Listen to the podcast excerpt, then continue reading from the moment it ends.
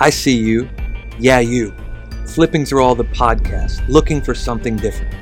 Tired of those with all the catchy phrases or one size fits all quick fix schemes that never seem to fit? My name is Anthony Hart, and if you are like me, you want more than a moment. We are looking for a movement of groundbreakers and world changers who are tired of the status quo, willing to throw it all up to see what sticks, willing to ask a question before pointing a finger. This is your invitation into a collection of thoughtful ponderings posed to make you think, one on one conversations that challenge you with fresh perspective, and roundtable discussions where sparks fly as iron sharpens iron. Intrigued? Pull up a seat. We've been waiting for you. But don't get comfortable.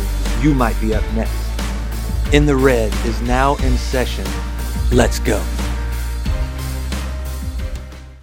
Here we are again, you, me, in the Red podcast. So let's go.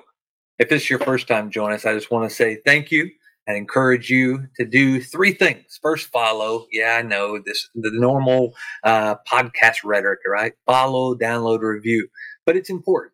It's important to connect to some number counter, bean counter somewhere that says, hey, this is a, a good podcast. Uh, this is a good place to connect with somebody. So if you find something, hear something today that in, encourages you, connects you uh, to a different line of thinking, I, I want you uh, to follow. Uh, this will get you connected to every week. We release this weekly uh, podcast so you can connect with us. Download it. I know what you're saying. I don't need to download it. I have all the uh, cell data in the world. I can listen to it. It prompts a number somewhere to say this is an important podcast. But give me a review. I, I, really want you to stop, take notice, give a review, leave a review. It doesn't take long. If it's a one star or five star, give me your your best shot because if it's a one star, I want to know. We want to make this uh, podcast as good as we can for the people out there. We want to give good content, and I hope I'm connecting through you or with you, and you find something here that connects with your heart the one thing you'll find out about me is I love to communicate. I love to have conversations. And I know what you're thinking. You're sitting in your car, at your desk, out on a jog, whatever it may be. And you're like, well, how are we having a conversation? Because you're the only one doing the talking. Well, the, my desire is whatever we talk about here, the things we share, even when I have guests, is I want to prompt a conversation in you, whether it be with yourself, uh, whether you, you know you believe in a higher power i want that conversation with you and, and god and whatever that looks like but really to have a conversation to starter the things i want to challenge you and share with you i hope can really position you to not only have a conversation with yourself with god but with others. We want to spark conversation. Our world around us is deficit of conversations. Go look at every place you can debates arguments it's there. Everybody's good at doing that. We even do it in church settings. I'm a pastor and I know I've seen it time and time again. We love to just be right and tell everybody we're right, and we could care less what you think. We want to tell you how wrong you are. We could care less how you got there. And I think that's the power of conversation. And what we're going to talk about today really ties into conversation because to have a good conversation, there has to be an open line of communication. An open line of communication means two things not only that am I running my mouth, but I'm also listening. Conversation is this I'm sitting there, I'm taking in data from the person across the table from me, and I'm responding to it. See, most arguments and debates are closed off. I'm not even listening to what the person across the table has to say to me. I've already got a line of defense. I'm coming back because I'm trying to convince you I'm right. But nine times out of 10 in a conversation, I received something from somebody across that table from me. And that's where the power lies. If we would start listening to the world around us, maybe then we could understand one another. And then maybe you do have the truth, but maybe you'd realize how to connect me to it instead of trying to shove it down my throat. And if you saw the title of this, I hope it, it drew you in today, but I, I titled this Received versus Perceived. I know those sound a lot alike. You just move some letters around and I after E and less after C. So uh, we're all right here with the the C, but received and perceived. I, I had an uh, opportunity this week to speak to someone who's kind of struggling in a relationship of theirs with communication. And I said this because the person on the opposite end of that conversation, the person in this they're in relationship with, has had a a moment of grieving in their life. They've hit a, a place in their life where there's grieving happening because of a loss, and it's affected communication. I, I don't know if you know this or not, but when somebody's going through some stuff, it will affect communication. If you've ever had a spouse or a close friend or somebody you're a business partner, somebody you're connected with who's going through a grieving moment and you and you said something and it can not meant been meant in any way, but it goes through their wave of emotions and the filter of their emotions and they just go off the handle and it's like, whoa, whoa, whoa, that's not what I said. But that's not what they received. It's what they perceived because of the filters and the things that went through to even get there perception is a thing and it's a bad thing but it's a it's a constant thing. So i see a lot of relationships because perception is there and there's never a, an opportunity or even a desire to to get into what they're actually saying they just go around saying what they well that's just what i say i don't care how you perceive it. So then realistically in that conversation in that relationship actual communication what was actually meant to be said is never received so then the response is never what the actual response should be. Have you ever witnessed people like this? They're just emotional and everything that's said, they take it the wrong way. They take it personally Usually, this is found in people who are offended and they just live their life offended. And it doesn't matter what you say, they're going to find something offensive about it. They they want their toes to be stepped on. Their value in life is look at me. Uh, it's me against the world. So their perception is everything that's said to them is said at them, not to them. That's the difference between received and perceived. Like when you say something to say, if they actually receive it, then you've said it to them. You've delivered it in a manner where they can receive what you've said. If it's perceived, then you've said it at them. And that may be your fault, it may be their fault.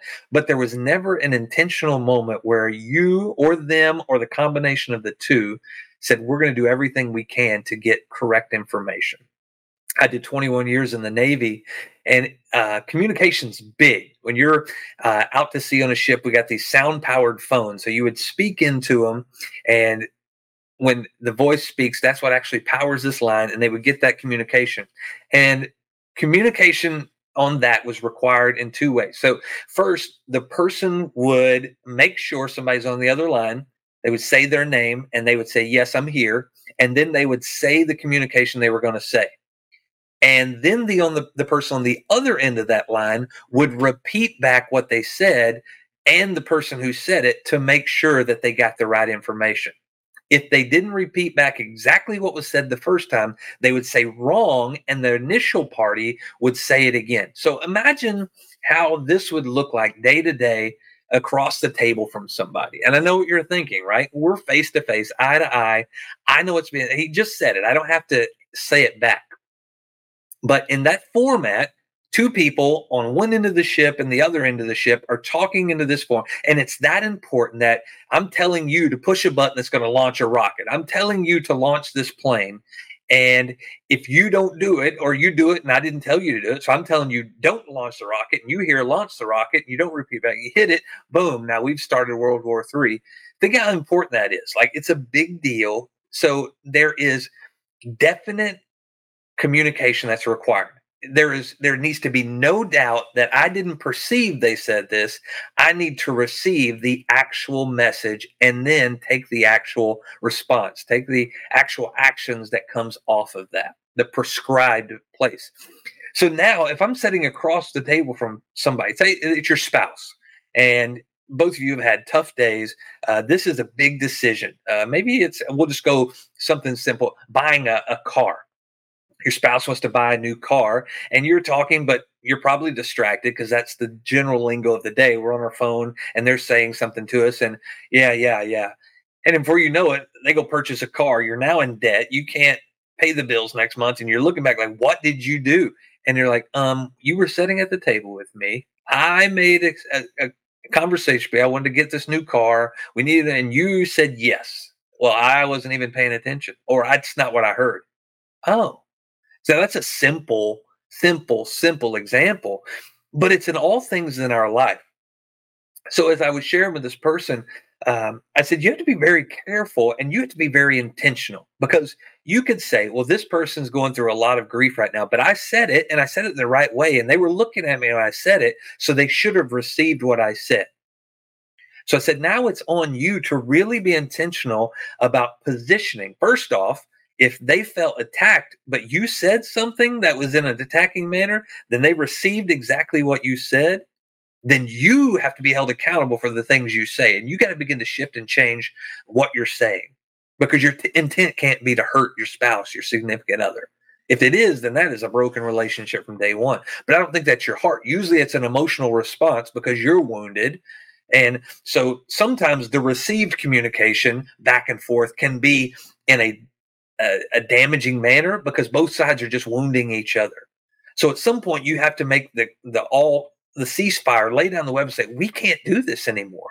Like my desire is not to wound you. I love you. And across, so at this point, we're going to hold each other accountable in our received communications. So that's the first step. I said the second step is if you're not saying something that's wounding them, that's attacking them, but that's how they're receiving it, then you could a just say, well, this is their fault because they're not listening to what I'm saying, and go on about your business. Or you could say, I care about this person that much that I want to make sure they hear what I say. I, I, want there to be a process where when I say it, I watch their response. And if they didn't hear what I said, now I've got to find a way to deliver the message. Like it's just like that two way communication on the ship. If they said it the wrong way, if they received it the wrong way, it's stop wrong and then I'm going to repeat it back again. Now, if you're sitting across from your spouse in the middle of an argument and they receive something negatively, and you look at them and say wrong, that's probably not going to go the direction you want. It's probably not going to be good. I know in my house, uh, having that conversation with my wife, and I just looked at her and said wrong because she's not spending any time in the Navy and not understanding how communication worked there. It's going to go over really bad, like not going to be good at all. I just, ooh, I can already see the fireball erupting out of her ears. But you have to find a way to demonstrate that, but do it in a nicer way. Like you have to, whoa, whoa, whoa. Wow, I, that's not what I said. Let me let me rephrase what I said because I want you to to hear what I said. It's it's important, but I want you to hear it because it's something I want to give to you. Like I'm, I'm not trying to wound you. I'm not trying to attack you. You put them in a posture to receive. Uh, that's it takes time it takes energy it takes effort it takes you getting off of your a b c d like your line of what you wanted to say and then move on like it it halts the moment it pauses this conversation because you see where this is headed. And many times you've been in these before you've seen the results of what this can happen and you're like i'm going to do everything i can to not let it do this again not to go to this direction again. As a pastor when i read the word jesus was so good at this. Like if you get into the gospels and watch the way jesus communicated he was so in like he would position and posture something because he knew what he had to say to them was that important. Like i'm about to tell you something that will change your life and i'm not just going to walk up to you and matter of factly and just say it to you. The church is good at that right? We love to just tell people how wrong they are because jesus did that. He constantly told people that they were wrong. But he didn't do it in a manner we just walked up, opened up the word eh, like we do Sunday morning, and just point out people like you're going to hell because of this. Like Jesus could have did that to everybody he he saw. He could have walked up to everybody and said, "You're going to hell because of this. You're going to hell because of this." And only the ones who trusted him and knew without a shadow of a doubt who he was would have just stopped doing that and followed him. And, and but not many would. How many people did He's sitting there with the people who should have known him, the Pharisees, the Sadducees, the people who knew the law better than anybody. And he's calling them out on things, and they're calling him the devil. Why? Because they didn't want to be challenged. They there was a perception there that who's this random dude calling me out? Who do you think you are? I'm I'm the smartest of the smart. Like in that place, perceive versus receive. But those people should have been able to receive him. It was their own fault on them. He's like, You should have known me and you don't. But he would go to the ones who didn't know him. He would spend that time with the broken people, the hurt people, the, the ones who had made decisions in life based off what they'd done. And he would posture them in relationship and conversation to receive this impactful moment. And as a result, like you see these people's lives, their their direction, their their um, trajectory changed instantly because of that moment. So then now we get back to our own communications, our own conversations. And if we have something that's important that we want to give to somebody, shouldn't we do everything we can to position them to receive it? Like imagine our homes if everything we actually said, and not the hurtful things, like we really changed our heart, but if everything that was said was actually received, how much better would the flow of communication be in our house? My wife gets so frustrated with me when I'm distracted and I can get easily distracted. I always tell her if I'm doing something and you're trying to tell me something else, I may receive 50% of it, if that. And I'll, I'll get frustrated with her when she'll like, hey, can you do this? And I'll start doing it. And then she asks me to do something else or she tells me something. And I'll just stop and be like, okay, I am not capable of a thousand things. I got a one track mind, sis. So if you want me to do this, let me focus on this and get this done, and then we can get the other thing. And I know that can be frustrating to her because she can do all those things. But for me, I can't. And that's not the way I'm wired. So give me some grace. But what if everything was said was received?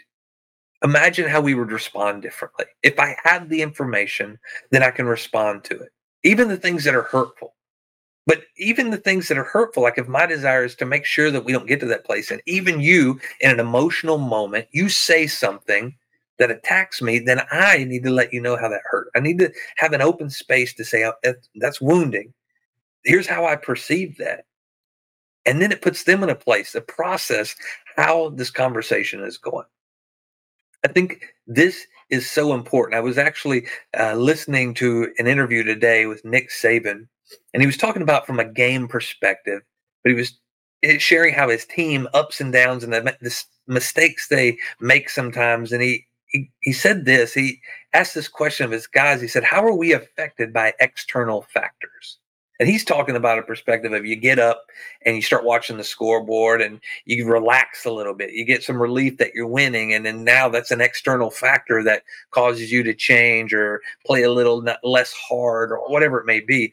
But even in our communications, don't you understand that received versus perceived is affected by external factors? The things that are going on around you, just like I spoke about. Uh, if you're looking into your phone and your spouse is talking to you, someone who should matter, if your kids, this is a big one, your kids are talking to you and it should matter, the moment right then, that's an external factor that's going to affect the flow of communication backwards and forwards. Like it's going to affect what's said. It's going to affect whether the message is received or perceived. I can guarantee if your kids are playing a video game or uh, reading a book and you're trying to tell them something and then they don't do it, you're going to be frustrated with them. Well, on the other hand, it's the same way with us.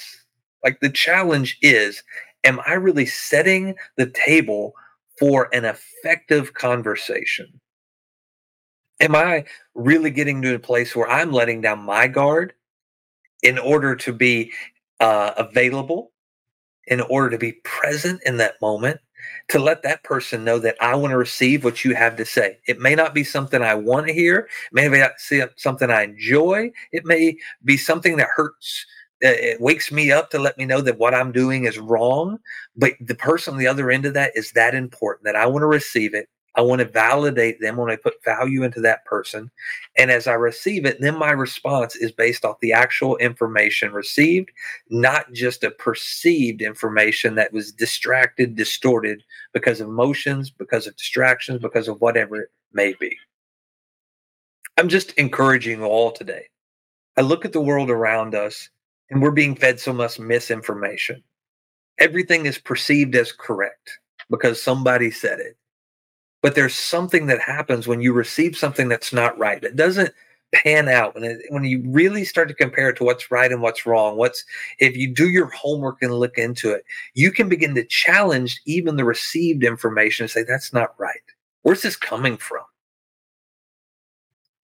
We live in a world that doesn't talk. We live in neighborhoods and we don't even know our neighbors. We don't talk to them. Why? Many times we perceive based off what we've witnessed in their lifestyles, ugh, they'll have nothing to give me. I have nothing to gain from that person. I don't even like the they, they hang a wrong football team flag on their house. Oh my gosh, look at the color of their shutters. Look at the way they parent their kids. I cannot believe she lets him speak to her like that. All the things, right? We have these perceived notions about the people around us, so we don't have conversation with them. But what if we actually sat down and with that person and begin to talk with them, receive the why, the information about them and how they do things? It may change.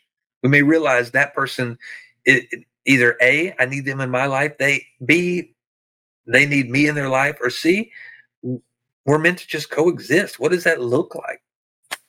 I encourage you in your homes, if you're not having conversations, if perceived communications are causing your communication lines to go down. You don't want to talk to this person because every time I talk, they don't listen, or every time I lock, every time I talk, they attack me.